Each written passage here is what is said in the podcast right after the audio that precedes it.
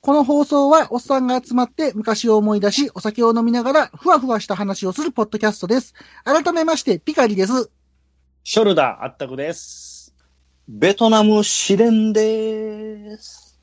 V 試練ってことですかそういうことです。なんなんそのくだ り。V 指で、 V 試練です。 V 作戦。あ、ほんまや。ほんまや。はい。はい。はーえいっ。とじゃあ、ちょっと僕いいですかあの、今日、当直明けなんですけど、はい。い。あの、うちの神さんとしゃぶように行ってまいりましおお、無限しゃぶよ。た。あれね、やっぱ止めてくんなかったですね、飲み放題。無限しゃぶ。飛べへんや。やばい、やばいですね。止めへんよね。無限いしゃや、ぶ。だからそんなことしてるから各店舗閉鎖していくんですよ。いや、ほんまに。この間、あったくさんと行った店、もうすぐ閉まる。あああ。閉まっちゃうんですいわや、あそこ確かに僕ら行った時って、まあ時間ちょっと早かったっていうのもあるんですけど、ガラガラや貸した切っもんり、ね。貸し切り状態やったんですようん、そうそうそうそう。まあ、ただ時間をね、経つにつれて、あまあ、ね、ちょっと満席になりつつありましたけども、うん。もあ。それなりに来てるはずやねんあそこ多分、全体的にやっぱり、そいやの全国的にやっぱり、その、あかんあれがあって、うん、あかんから、比較的あかんところを削ってってるってういんう、その企業のはいはいはい判断なんやと思うんやけどね。 ままあ、結局数字になってきますよね。そうそこが数字悪いかっていう。そうそでそんな中、うちの近くは最近オープンしたばっかりなんで、う。うん。今日、まあ、あの、平日やったんですけど、うんうん。パンパンっすよ。めっちゃあ、入そっうてた。。すごいよね。あ多かった、すごかっえ、何時に行ったのた。えー、1時ぐらいですね。あ、昼飯に行ったのはい。あ、ほんで、えーえー三元豚の食べ放題コース。あ、ほんで、うちのかみさんが、えっ、と、牛が食べたいって言うから、ちょっと高めのやつにしたんですけど。あ高っー豚で十分。金豚持で十分。豚で十分。僕ね、今回初めて、あっこい牛食べたんですけど、うん。なんか豚で十分やなって思いました。いや、絶いや、そう、ほんまそう。対。そんなにいらんなと思って。だかいらやそれも牛は不要やで。あそこが儲からん理由、そこかもしらんね。うん。あの、あー高いお金払って牛にする理由がないのよ。ないないない。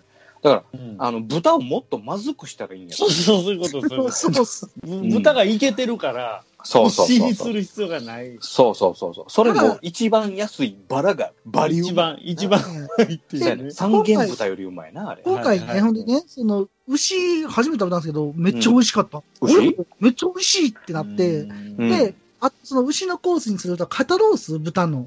はいははいいははいいはいはい。あれがまた美味しかったんですよ。そやろ肩ロースみたいいなや、のが。もう豚で十分。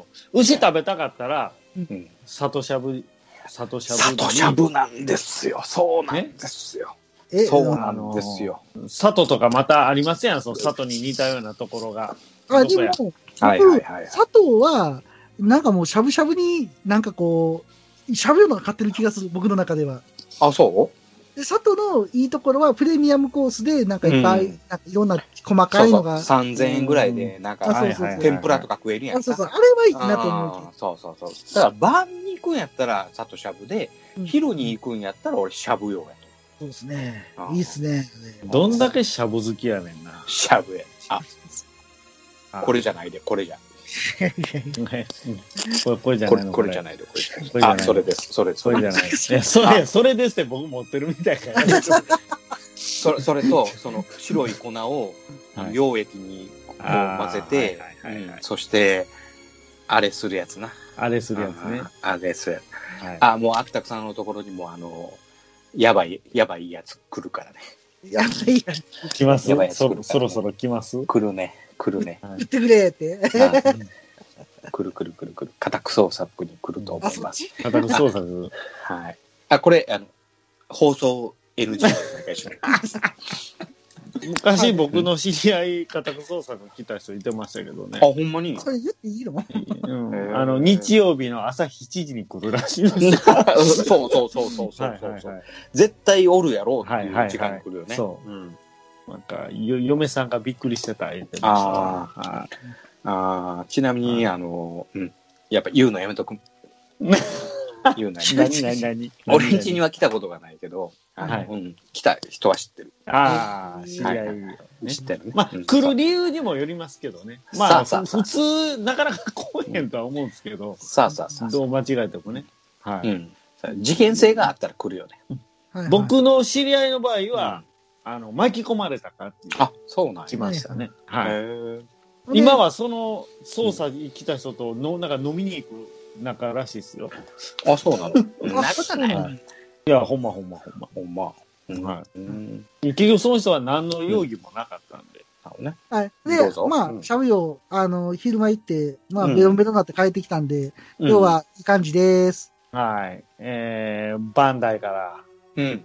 バンダイからメールが来まして、発送しました。なんでキャンセルせえへんね。届いちゃいましたよ。あれね、注文したんがなんか去年の11月の終わりみたいで。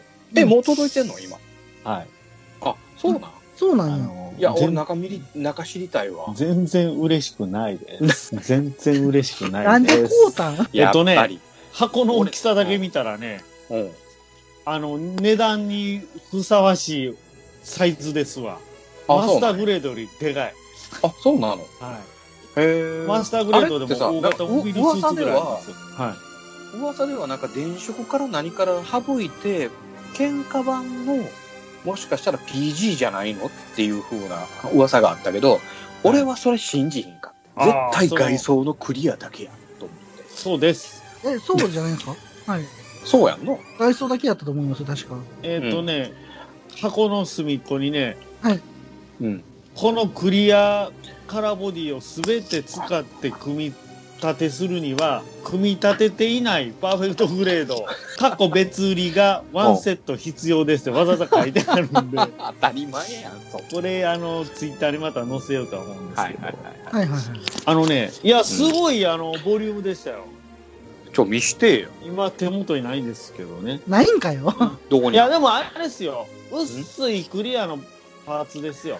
薄い色の。うんいただ、本体がないんです、本体が。や本体あのあっこ行ったの売ってる上司ガンダムベースえ、ほんま売ってましたうんもうずっと売れ残ってるやんこれはあの、僕のとこの近くでも売ってましたよ、それ。PG のガンダム。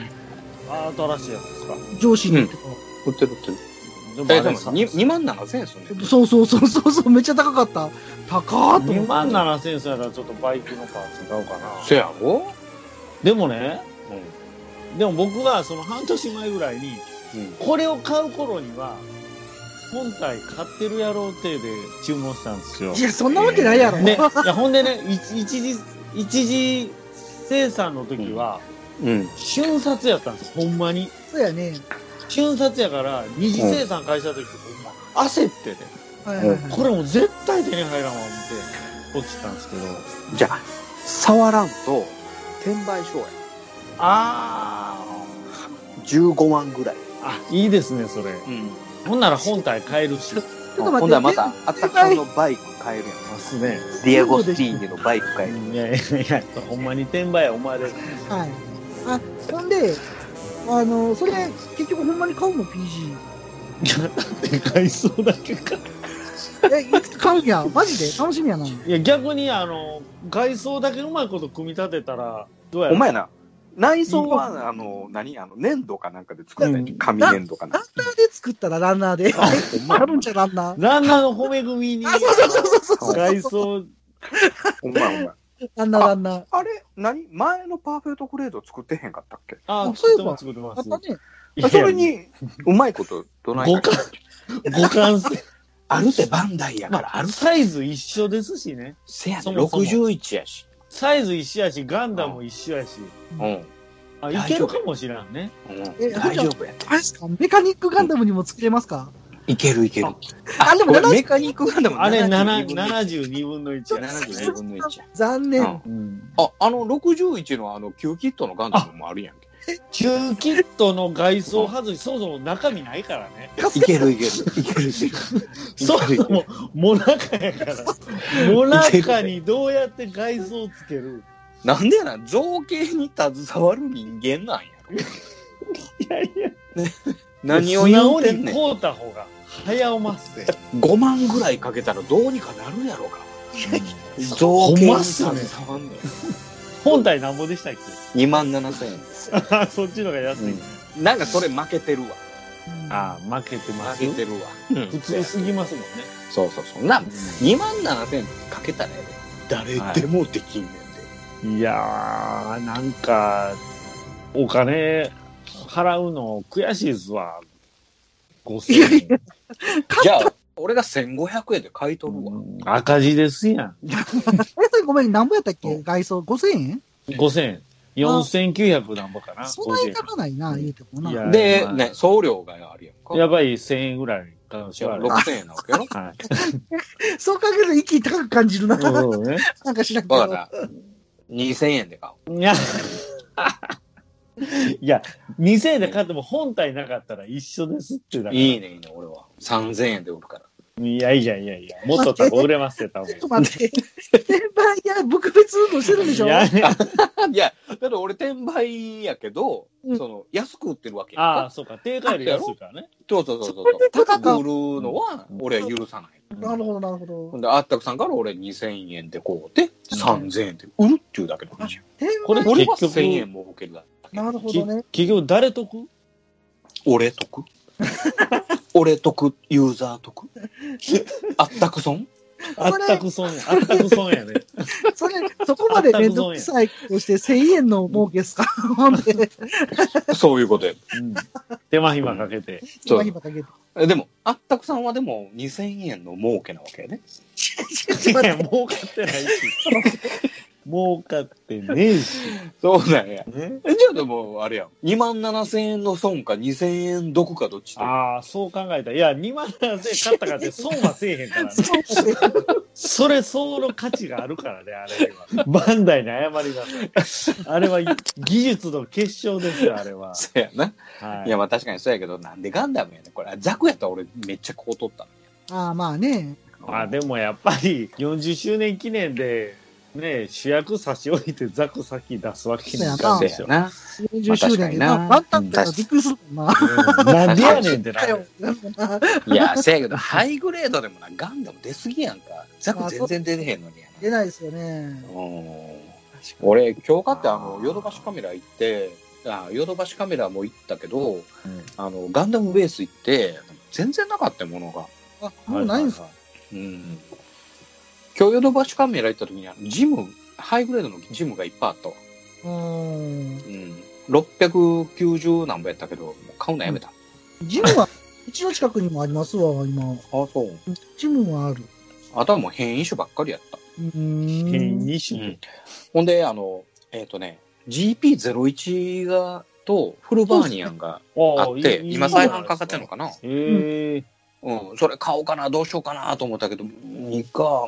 うん。僕も悩んだけど、いいかってなった。うん私のガンダムじゃないしな、と思それ中途半端なものまでやめ なさいい。やモノマネじゃないからねあ、ものまねじゃないか、そのって。私のガンダム買うの、やめなさい。全国のミラーファンが怒るで、これ、モノマネ。いやいや、ちょっと待って。いや、に、ニラパン、ニラパンなんか、誰一人としておれへんわ、そんなマ。ジっすか僕いると思うけどな。おれへんわ、あんな、あのあんな悪女。 MK ならおじさんとか好きさ。あああ、いや、そら、あの、見てくれを好きやで。見てきては。見てくれは好きやけど、あんな、なあ、ねガトーを自分の彼氏をやで、はいはいはあの、ガンダム奪われた時に、いはいなんでガトーに気づけへんねんっちゅう話やそう見とるわけやんか。見てましたよね。うんあ、でも気づいてたんじゃないですか気づいてなかったんですかまあ、気づいてたからちょっとなまったんかもしうれんない。ん、多分そうですよね。な気づいたからなまった説ってある。そうやね、そう、ああ、分かってないから。で、かいやいややいやいや。工具だけ、なんか、すり寄っていってさ、工具だけはプシューってなんか、なんかしゃぶみたいなの言って、うん戦。ってるのに最後それかよはいね。はいそうねはいはい、そうやな。いや、だからそれを、あの、ガトーを知ってて、こう見てるから、なまったんやな、あれ。だから、なぜ黙ってる前提なんですかやばい演技下手やねん。ああ、そういうやっぱこりとこう、ね。隠し事ができひんから、ああ、黙動揺、ってしま動うのよ揺したん。動揺そうしたそう、か動ら、揺あんな片を言隠になっしたんきでれすないか。ら、片言になってしまうってあるやんか。はだいから声優さんめっちゃ演技いいっすよね。そうや。そう考えたら。すごいよね。すごいですね。さすがプロやね。 ね。やっぱそのあたりの、あの、心理的なところをキャッチしてる俺たちの、この、モノマネ。はい。深いです最高やねだから深いよでねすめちゃめちゃ深いよね。俺俺たちのモノマネ深いよね。で、今までね、田村正和のモノマネやってて、で、この間、田村正和亡くなったっていうね。そうですね。なくなりましあた、ね。れやっぱりなんかあったんですかねあったんやろねなんかね。なんか車があったんですよ。あったモノマネと思うね。わ。うんうんでうんあの、亡くなったんって1ヶ月後の、1ヶそう月そうそう以そう上経ってからの発表やったでしょ。でそもうちそょうそううどあの、どそうやね亡くなった時期に収録してるんですよそうやね。それがね、そうや僕そうもやびっくりしてな。ああ、やっぱり、虫の知らせっていうかああ、ですです。それですよ。うんそなうやなわん。で僕ら受け取ってんの その虫の知らせそんな縁あったっけ向かいとか縁とか。それでは、アタクさんは、PG よりもディアゴスティーニを買ってくださいってことで、うん僕は、ベンガンラジオ始まります。ディアゴスティーニ、始めなさカイナさん、今日かいなあさの、アタクさんの本日ということで、い。あのはい。い。はいはい。今回は第53回グッドモーニングベトナム今こそベトナム戦争映画を語ろうです。それではあったくさんどうぞ。はい、はい楽な姿勢。ベトナム戦争今回はついにというかあったくさんのメインのお話ということであったくさんよろしくお願いします。はい。あったくさんの、どうでもいい話。いきなりイェイイェイイェイイェイあれ今回は、Good Morning Dead Now! イーエーイイエーイパフパフパフパフパフパフイ まあ、パフパフって古いけどね。 昭和やけどね、それねえはい。とうとうベトナム戦争の話しますか来ました、これ。えはいいいんですか、これ。しちゃっいいですて。ねニーズ、ニーズありますニーズありますかー、ニーズは知らないですけど、はい。わ私たちニーズございまん。せん。記事してやったことないでしょ。ああ、 そうやね。確かにね。あろうがなかろうが。ほんまやあろうがやなりかたいろうが。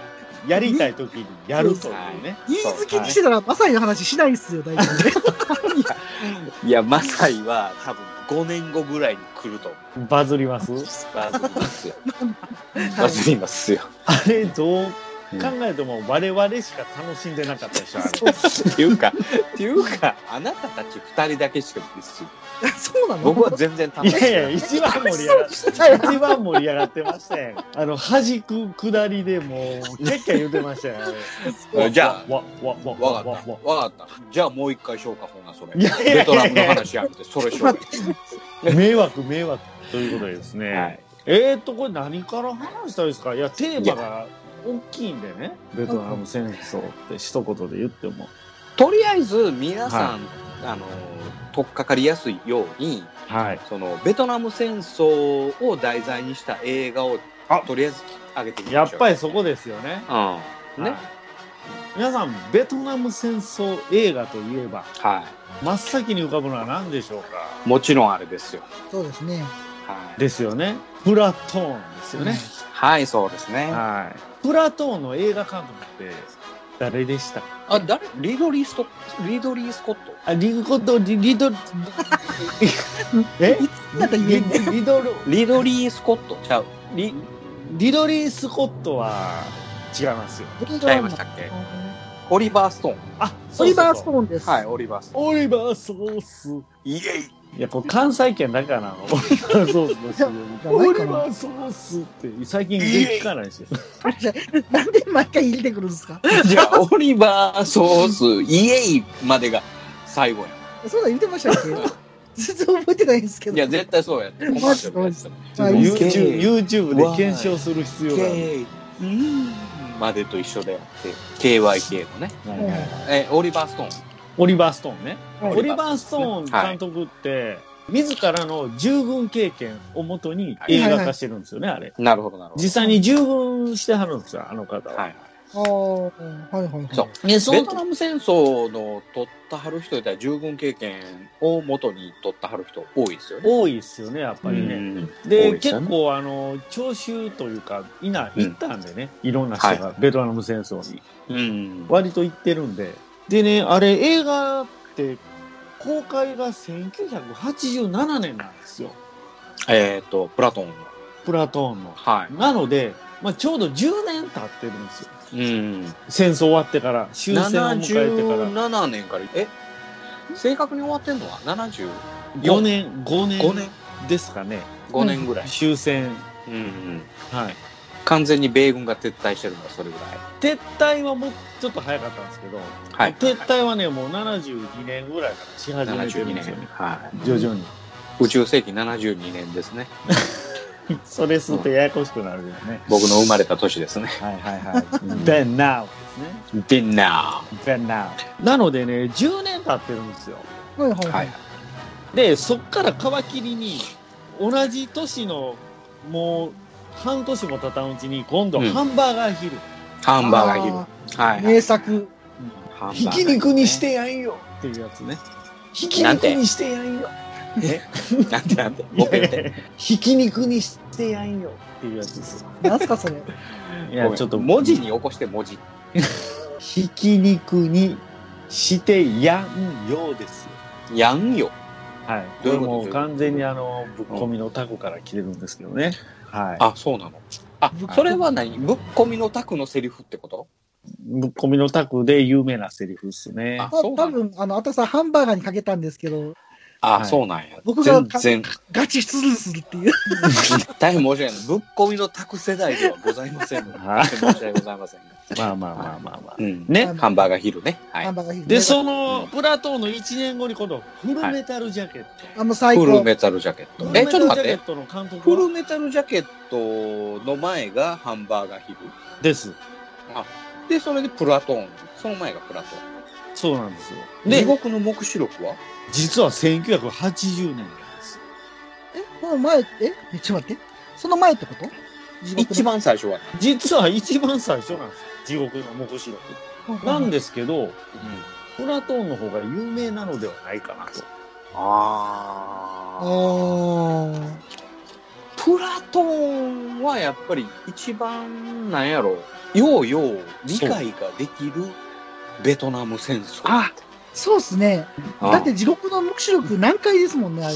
何見何回見ても分かる、あのー例えばね、に日曜洋画劇場とかで流せないんですよ、地獄の目視録は。あのあそうなんやそうそういや、な、で、な、な、長すぎそう、ま長すすよあーぎるから、3時間あるから。長すぎるし、はあのー、見てたら本当にあうの、ん精神的に病んでしまうので。いや、名シーンもあるんですよ。あの、んワルキューレの。あれいはい最で高。てれててててれてあこれえそれ流れてへんかったうちの番組なここの時点で流れてあ、ます。流れてる。僕流れてんね大好きなんで、あの曲。 ほんあまや聞こえ、聞こえ、聞こえる。うん。ほんまや聞こえるもうちょっと耳すました、あの、ヘリの音もちょっと聞こえ、入ってるんで。ほんまや聞こえてくるでしょヘリの音もも。聞こえてる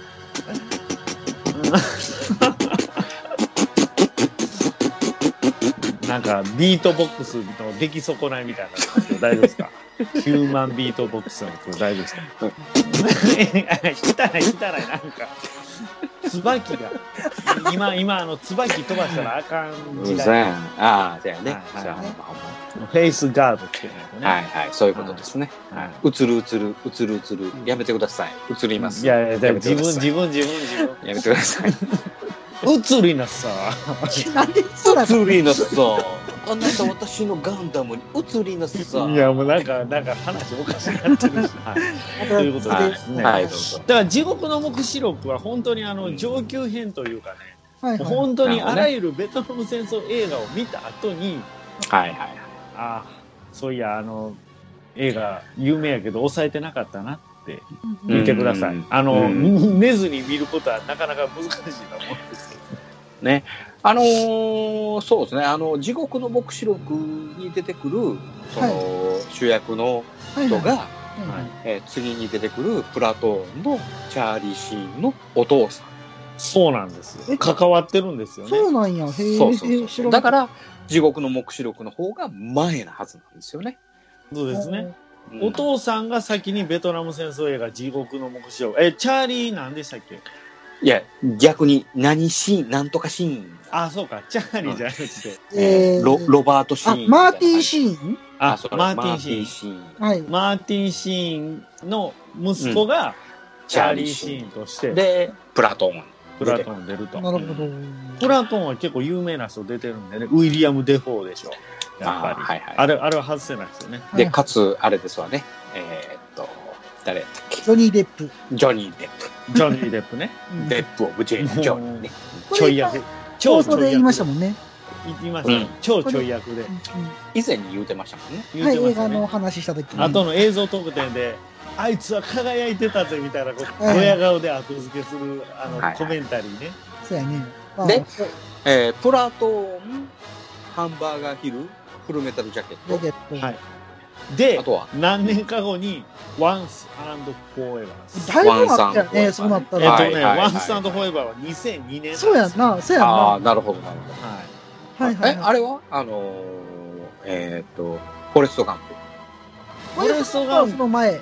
はその前ですけどやっ、たうんあれはベトナム戦争のシーンが一部あるっていう映画ですよね、あれ。あでもね、あれが一番よくできてるんです。あ、なるほあれね我々マニアから言わせど。るマニアから言うとね。ア。はい。はい。で、その映画を歴史年表的に並べると、いつがどの映実は一番最後のワンスが一番最初なんですよ。画。なるそほうやど。な、そうやな。はあ、はあはあいなんイかイワヤンスドラアンのンド戦フォーエバいーねでもはい初めてアメリカ軍と北ベトナム軍が交戦する一番後に出たのが一番最初っていうね。はい。なるほどね。でプラトンは結構後後半の方なんです、もう。うん1960年も終わりぐらい。 60年後半でしょ。後半の話ですね。うんあれはちゃんと映画の中で自分で言うてるんでね。何あ年れ前だっていう時に。ミノフスキー粒子が不意じゃなな、いちょっと何、何言ってた配信するよ夜のゆいろく本当だべしいいんでしょうはい、配信するよ夜のゆいろくそれでは皆様聞いてみてねパパはお仕事の合間にママはお料理をしながらお兄さんは通学のお供にそして僕はおい、うるさいぞ。あ、すいません。いつでもどこでもあなたのおそばにポッドキャスト暴れラジオさんうんあの、80年代のアクション映画って、うん。ほとんどベトナムの装備のなんか一部使ってたりとかがあすごい多いんですよ。うん。そうそう。あの、ベトナム戦争以降、アメリカって湾岸戦争まで戦争してないんですよ。そうね。2000年までね。はい1990いや湾岸戦争って1990年なんですよ。年か。うんうんだから、10年ぐらい戦争してない、アメリカが。でね、面白いことに、戦争すれば装備や兵器が全部進化するんですよ。はいはいはいはでも、戦争がない間って止まるんですね。い。うん進化が。だからどうしてもこう戦後のあの装備を使ってしまう的な。だからそ要うねは、シュワちゃんの映画とかでも、プレデターとかでもそうですけど、あーはいうんもうガガチのベトナムの装備みんなつけとるやないかなるほそうど。ね。まあ、そう言うたら、あの、迷彩塗装の代表的なウッドランドってはいはいはうい。迷彩の時に戦争ってほぼしてない、ね。と。してないんですよう。んうんうんうんうんうんうん。だかならるほど僕らあのミリタリーファンからしたらウッドランドはあのクソなんですよ、ね。はい、クソですね。ねね一番クソ、一番名産の中でククソソというク。ソ迷彩なんですよね。うんで、実際湾岸戦争を置いた時に、そのクソ迷彩しかないから、それを持ち込んだところ、うんめっちゃ目立つやんけ。ほら、ほら、あの砂漠やからね。ね、そうそういうあのそうそうそう話もやったら3時間ぐらいしか無理ね。なんか戦争イコールジャングル的なあれがあああそうそううそんう。それはもうあのベトナムをずっと引きずってるんですね。う。うそうということでああちょ慌っててとプ色ラト変えーンの話を、えー深掘りしましょうか。たああいいですねはいはい。ではアタックさんプラトーンの話をどうぞ。どうぞ なんかしにくいけどプラトンってまあ正体っていう意味なんです意味合いで言う。ああ、商売ね。はで、なんか主義的な話から始まるんですよね、あれ。なんか、いや、思い出回想的な。い。うん。あれね、トム・ベレンジャーでしたっけあの、今、トム俳優・さんベリンジャーですか。え、ベリンジャーですね。ベレンジャーではなくて、確かベリンジャー。デリンジャーと混ざってません、それ。トム・ベリンジャーやったと思うんですけどね。 違う。トム・ベレンジャーです。ベレンジャー。ほらはいいや、それ。れ発音の違いやと思うよ。まあ、まあまあまあまあ。ウィキペディアとはそうです山猫は眠らないシリーズでしょ有名な映画いやで。いやいや。あベレあのいいです、そこは。あの、ねでも、でなんでもいいです。じゃあ、アタックさんに合わせよう。合わせよう って。合わせるわ。はい。これが、折れる、あの折れるわ。俺、俺でもらえますはいバーンズ二等軍曹なんですよね、ベレンあジャとー。バーンそうですズそうねですうんそうそうそうそう。あのね、言ったら、プラトンって本当にあの、人間ドラマを描いてるんですよ。戦争をベースにした人間ドラマなんで、あれは第25歩兵師団のお話です。あ、あれ25歩兵師団。101じゃなくて。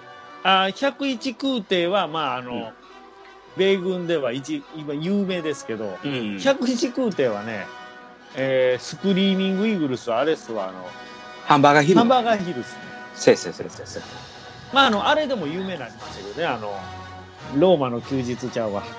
上陸作戦、ノルマンディはいー上陸作戦。ノルマンディーのねなんでなんでローマの休日かねえーっ とプライベートライアンいや違あ、そうう。そうそう、プライベートライアン。ノルマンプディーラ上イ陸作ベー戦。トと、あと、あの、ドラマがあったよね。スピルバーグが作った映画ね。あ、ドラマね。えー何だっけパシフィック。えパシフィッあ、えー、じパシのフィック。クバンドバンドオブバンブラザーズド・オブ・ブラザーズ。そうそう。バンドオブブラザーズ。あれも、あの、空空挺した。 101空挺。はい。うんまあ、空挺は別に101以外にもあるんですけど、有名なのが一番、ああの、マークがすごいかっこいいんでな。なんやらスクリーミングイーグルスの、はいイーグルの、タカワシわしタカワシタカハゲハゲタカハゲハゲハゲワ シハゲタカあ両方ハゲですよね。雷のマークが入ってるやつやったよね。あ、ライトニングっていう、そうそうそう。あのね、リンリンゴなんですよ。あ、リンゴに雷のマリークンが入ゴってに雷のモチーフの舞台マークなんですけど、る。うん。それがプラトーンのあの人たちの、そうですね、舞台の、所属する舞台のそれが何師団でしたっけ第25歩兵師団ですね。うん第25歩兵師団。はいはいはい。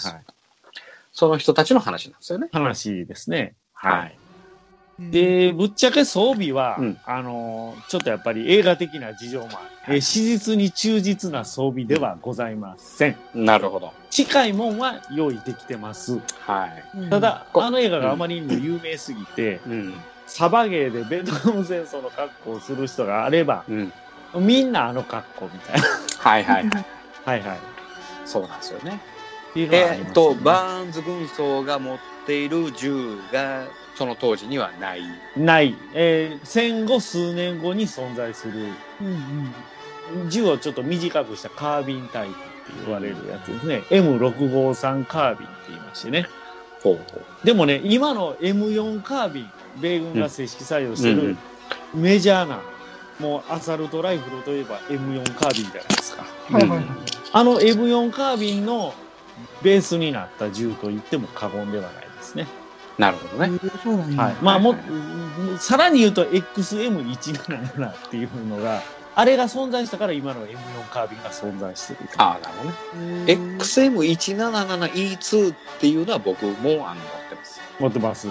M16A1 っていう一般的な M16 のライフルを短くしたやつですね。はいはいはい、そう、ストックも可変ストックにされてあって、はいはい、そうですね。主に特殊部隊が持ってましたね。そうですね。はええラートって言われる人たちです、ラね。ラープラープ。ラープですね。ラー豚ト豚っ豚ていうとの油。豚の油。豚の油。それラード。はいはいはいそう。ですね。ラープね。L、L、ラープね L、LAPP。なんかね、うん。ラープね。なんかそ長んな距感じの離、やつ、長距離偵察パトロールっていう。あの、少数でこう、敵陣のね、あの、先にこう、下見に行く部隊ですはいね。はい。はい。で、あの、銃は確かにそのバーンズが持ってた銃は違いましたよね。はい。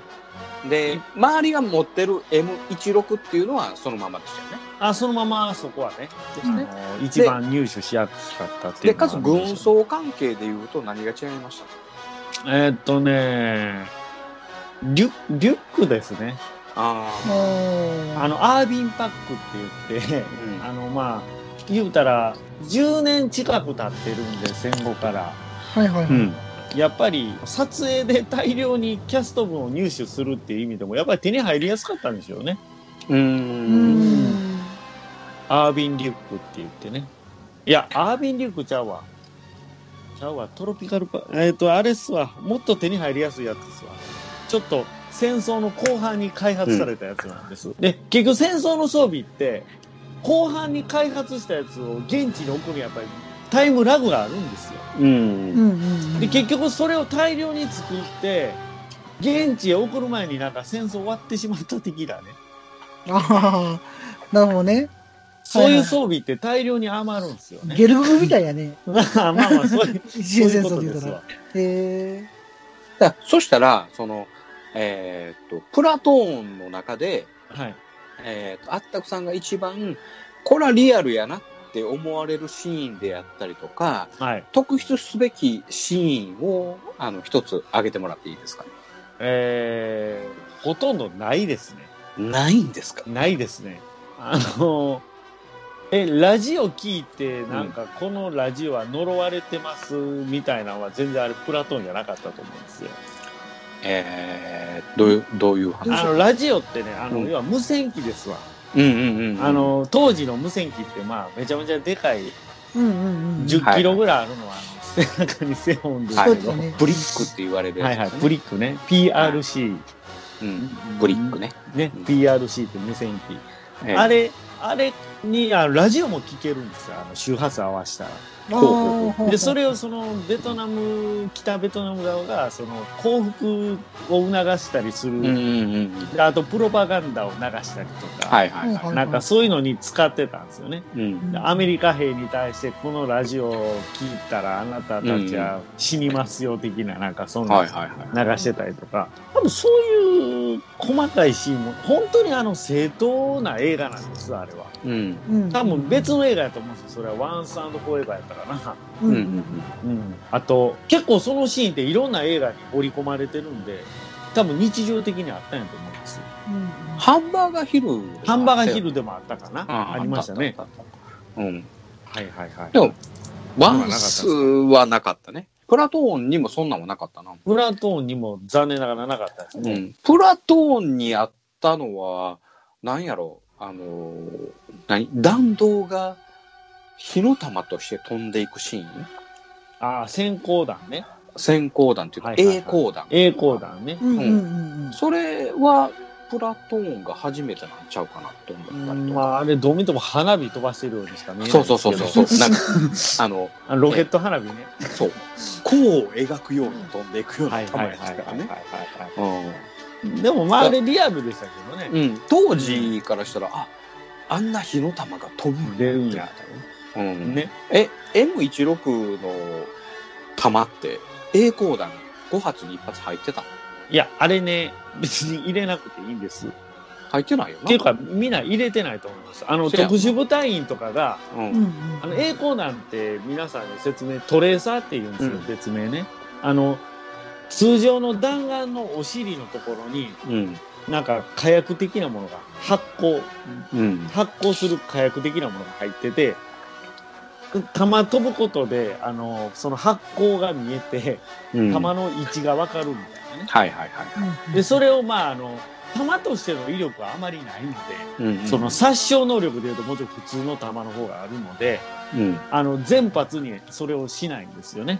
えっ、とね、5発に1発混ぜます。4発に1発、4発に1発っていう。はいはいだからまあ5発に1発なんですけど、うんそれをまああの、ベルトリンクには混ぜますよね。うんただ自分の撃つあれには入れないはずです。うんということは自分のライフルの中には入ってないから映画的にた弾道が見えるっていう弾っていうのは基本おなかしい、ない、ない、ないですね。うんうん特殊部隊員が最後に、あ20発しかないんですよ、多分。うんはいはい当時、当時、今は M16 から30っていうのは、うん30発のマガジンが普通なんですけど、うん当時はあの技術的な問題で、ね、あの、20発しかないんですうよ。んうんで、弾、20発なんかすぐ切れるんですよ。もう一瞬でなくなります。みんな、あの、うんサバゲーして、リアルカウントって言ってね、実際の実銃と同じ球でゲームしたら分かるんですけど、はいはい。すぐ弾切れなんか起こしてしまうんで、その弾切れる直前に自分で弾切れるなって分かるように、最後の3発目に入れるとかね、う。うんん。そういう使い方をしかしてないんで。そうね。あの、リア感って言って、あの、ほリアルな球の感情で入れると、フルオートで打ったら2秒でパパパパって終わるもん。一瞬で打ち尽くすでしょ。そうね。尽くすっていうね。うん。だから、ダダダダダダダダダダダダダダってベルトリンクがない限りは無理そうですね。まあ映画でよくそれやっちゃいよますくやってるけどね。ううん。ダグラムでもあったけど、ダダダダダダはいどんだけ打つねん、そのマガジン。マガジンで打つねんっていうのはあるけどね、それは。まはいはいあ、それはしょうがないまあしかもそのマガジンも出来があまり良くないので、けど。うん20発全部詰め込んだらああ。詰まるんですよジャムンのね。ジャムるので、はいあの、一発だけうん残すんですよ。だから19発しか入れない。うん。はいいうん。やはいっぱりジャムって作動不良のことなんで、命に関わるじゃないですか。そうやね。だからその辺はやっぱり、特に特殊部隊の人とかね。あと、現地でこうした方がいいよ的な、生き残りやすいよ的な、やっぱりあるで、あると思うんで。じゃあ、あの、あったくさんから言うと、その、非常に装備、軍装的にリアルな映画っていうのは何なんですか地味にハンバーガーヒルですね。ハンバーグー。ああの、、ライトウェイトサックと言われるね、もう一番メジャーなんですよ。うんううんうん。んまあ、あのもともと山岳部隊用山登り部隊用に開発された、あのライトフレームっていうのは本当に軽いパイプフレームにはい。リュックをつけて、あといろんなもん縛れるんですけどね、はいはそういやはねい。。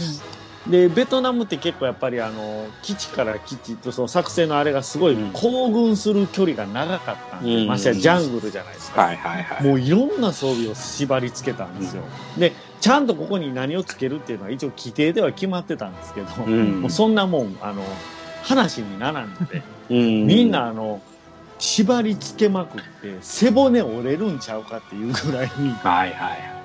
もうえぐいぐらい60キロとか70キロの荷物背負ってうん。行ってんのがベトナム戦争の一般的なイメージなんですけどプラトンはえらい軽装でしたね。そうやんなあー。軽装やねーんな。えらい軽装でしたほんで、あの、この前僕、たまたま、あの、フォレストカンプ見てたんやけど、うんあれもライトウェイトサックやったと思う。あライトウェイトサックを持ってる映画こそが、一般的な兵士はみんなあれを持ってたんで、なあ、なんかめっちゃ縛り付けてたけど、そうです、そうです。みんな同じように縛り付けてたから、あ割となんか同じような感じやねんなと思いながら見もてうた。なんか寝袋でしょ、スコップでしょう、んもうあらゆるもんがね、やっぱり一番重宝したのがポンチョです、ポンチョ。パはいはンい。チョね。うんパンチョね。うんうんうん。ポンチョもね、あの、戦争後半までみんなあのラバーのポンチョなんで、うんめちゃめちゃ重た いんですよ。もうゴム引き。ゴム引きのシートあーまなんあですよね。死体袋になったからね、最ああー終的そにのはね重宝、うんそこで重宝されましたね、ね。うん、死体袋なんかあるんですよちゃんと死体袋っていうあるんや。ものはあるんですよあのボディパックっていうんですけど、はいはういんはいはいはあのちゃんとあの石灰かなんかがね中に入ってるんですよああ、血が固まるように。その固まるあーじゃあやっぱり血とか漏れたりするんでチャックでちゃんと閉めるんですけどねうんそう石灰がちゃんと入っててい。なるほど昔はオークションでよう見ましたけえー、なんか買いたくどいなやいいやなも。ちろん未使用やもちろん未使用ややっぱわからんやんだってそ れ。いやいや、使用済みやったら怪しい。だから僕はちょっとポンチョを買うのちょっと阻まるな、そうなんですよ。うんはばかるな、そこなんですよ。はいはいで、結構ポンチョ臭いのが多いんですよ、実際買うと。なんかそんな感じするわ。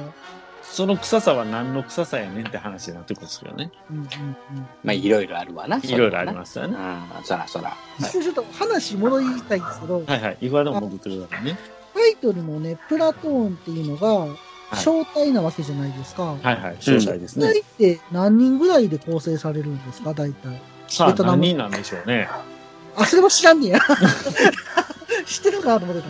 いや、あれね、中隊から大隊からあれ、めちゃめちゃ多いんですよね、あれ。いや、いろんなバージョンがあってうんうんうん、で、あの、基本的には分隊っていうのうが、んえっうと、ん7、8人で、本体はそのぐらいですね。うん、78人で、えー、とその分隊が4つぐらいあって小隊になるから、えー、と詩は30人いたからよ40人前後ぐらいが小隊、なるほど。からプラトーンっていうのはその正体の話ってことでよかったんですうよね。ん。えバーえンーズ正プラ体、トーンに出てくるので、えっ、と、少尉さんが、あの、なんか、青二歳みたいな少尉さんがおって、はいはいはい。で、バーンズ軍曹とエリアス。あ、はいはい。とあの、ウィリアム・デフォーね。はいはいはいははいはいで、もう一人なんか、あの、えーちょっとあの、バーンズの腰巾着みたい なやつい。はいはいはい。と、なんか3人か4人ぐらいで、と分隊長みたいなのがおって。ああ、はいはいはい。で、それがで7、8人ぐらいの人数の全部集まって招待みたいな感じ。正体っていうようなイメージですね。うん。なるほど。うんだから、で、その中の分隊の中で、えー一番偉いのがバーンズだったから、うん。はいはい。でも、あの映画の中では、バーンズは総長って訳されてバーンズ総長って、ね。そうやったっけでもね、うん軍曹って言われたりもするんですよ、あれ。なんかよる。く。そうそうそう。軍曹って言われ て、脱総長って言われてたよ。なんかね、あのあたりになると、総長だろうが、軍曹だろうが一緒やと思う。あー可視官はか可視官やから。はいはいはいはいはい。なるほど。だから可視化の中の長を総長って呼んでたのか、総長としてちゃんとした役職じゃないんやろうけども、総長扱いやったのか。ああ、リーダー的なね。なんかうん、それは、あの、ちょっとようわからへんねんけど。うーん。だから、あの、文体が3つか4つぐらいあった。あの映画の中では。はいはいはいでそれを4つまとめて、章正体っていううん話ってことですか。なるそほうど。そうそうそうそう。いや、僕知らなかったんで、勉 強になりまうした。ん、だから、全体で言うと、まあ、あの、マックス40人ぐらいのことを正体って言ってるまはあず。割とでかいですだっねて。でかいようね、んそう考えたらね。うん、で正体が4つで中体中体が4つで大体大で体。うんいや大体になってくるともうあのなんていうのその、うんあうん、すごいこうなんていうの役割っていうのがもう一つの会社というか一つの,、はいはいはいそうですね。うん、あの生活の媒体ができるのがもう大体、うーん。なるほど。うん、リアルっていう意味では、あの、うんヘリから投下してたんとか面白かったですよね。あの、あ冷えたコーラを上から落とすとか。そうあったあ、そうなんなかったねか。地獄の目視力あ、じゃそうないなんか。うんあその冷えたコーラは、うん、ほんであのなんか前線から離れたところでそのヘリコプターでダダダダあダー、ダ来とて。あの、おしっこをガソリンで燃やしてたのはあれはリアル。ああ、うんあったあったあったあったあったうん。何それ。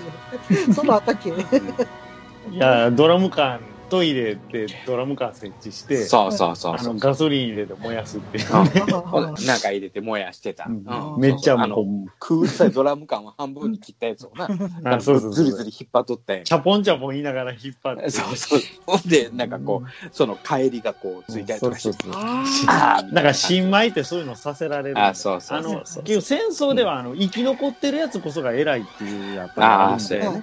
うん新米ほ。どめちゃめちゃバカにされるんですよ。うん。そうそうだから、新しい新米の兵隊のことをなんか今日、今日ダグラも見とったけど、あ。はいはいはい。折り目の正しいやつが来たなっていうのな。ああ、なるほど。ええ、お姫のただしね。バチッとこう折り目のついたようなはい軍服を着て、で、やってくるやつが、あ、俺の折り目の正しいやつが来たわ。これ今日 FNG 言うのは大丈夫ですかファッキングニューガイ。ファッキングニューガイ。あ の、新兵のことをね。そう。はい。そうそうそう。 F- それはもう FNG っていうんです。 FNG ってそうなな。あんだの、結構ベトナム戦争映画とかだから、FNG っていうけどな。 FNG っていうね。そうなんフやァッキングニューガイ。全然気にしなかった。あの、ハンバーガーヒルでもあの、見とったら、えー、ちょ、やめてくれよ、そんなん、新人入れるのやめてくれよ、みたいな感 ああ、じで。確かに確かにそ補んな感充じ来た思ったらもそう、うそうそうまっさらなすぐ死ぬみたいな新人がね。じゃあ、士官を相手するのと新人相手するのとどっちがええねんって。新人かなみたいな。 うん新人の方がマシや、みたいな。うん。わけのわからん戦場を知らん士官を相手する方がいらん。そううそうそん、う。なあ、わかるわかる。あの変うん。タコツボー言うてね、はいうんはあの、自分でこう穴掘って、いこ。うんうんうん。あ、好きだう 敵を待ち伏せするのことね。で、それペア組まされるんですけど、うんその時に相手が新人とかやったら、俺生き残れる率低いなってなるんうでんすああ、よ。はいせはいはいそうそうそうそう。なんか夜とかもそこで寝てたよね。自分で掘ったあーそう穴やとねか。そうそうそうそう、うん、お前のなんとかを使っそうてそう掘れよみたいおい、白いの早く掘れと。あれでも何でもいいから、早く掘れと。なるほどね。 なそういうあの放送に耐え難いセリフがはいいっはぱいい出てはくい、いっぱいね。日曜ヨガ劇場でさえ、そのスレスレのとこ行ってたんで。なるほどね。そうやそうやそうやだからもうそう新人はもう、とにかくなんか土のをひたすら作らされたりとか、やそうそうやね。重たいもん持たされたりとかう、ん戦闘に立たされたりとかね。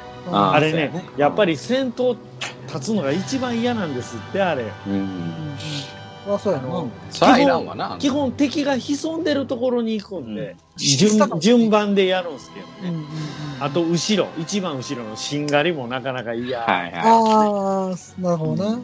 壁がないからね。で、まああの時やっぱり人種差別がすごく根強く残ってたんで、うんいはいはだから現地行ってる人ってほとんどあの有色人種の人ばっかりってういんう。うんういん。うんしあの死傷率も圧倒的に多いんですよ、やっぱり。はいはいはい。あの、ひどい現場にたくさん生かされてたっていう事実あが、なるほもどうなそれ数字が物語ってる。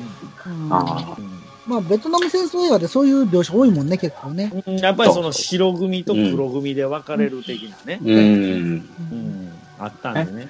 それではまた次回、ベトナム戦争の話してもらうということで、今回はここら辺で終わりたいと思います。はーいこれだけあれば老後の楽しみには困らんわい ここまでだ誰だ人を暇なくせにプラモを作らず蓋蓋を開けて取説だけ見て戻し見みるみる増える積みプラの山崩してみせようガンプラジオ押してまいる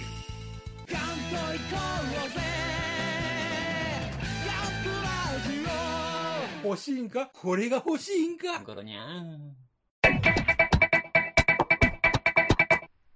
おっさんになっても、まだガンプラなんか作ってるんですかいつまでも男の子みたいでいいですね。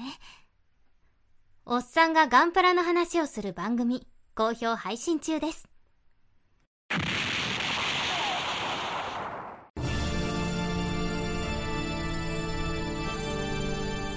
あーはっはっはよまよいカレー好き悩みを申すがよいあ松尾も総帥様何を求めればよいのか私は分からないのです私はもっと刺激が欲しいんですでは助けようそれは毎週金曜日深夜更新サバラジュを聞くがよいははーははービックビックじゃぞそろそろ時間となりました。今回ベトナムの話やったんですけど、うんあの、なかなかね、あの、濃い話ができてよかったなと思うんですけど、はいですよこねい恋でしたかよかったと思うよ。だって普通さ、そんななんか、出ない話やと思うし、大体みんなベトナム戦争の話なんかしないじゃん。まあ まあもうね、いや戦後何年経ってるっていう話もありますんでね、もう。うんそうそうそう。もうもう半世紀以上経ってるでしょ。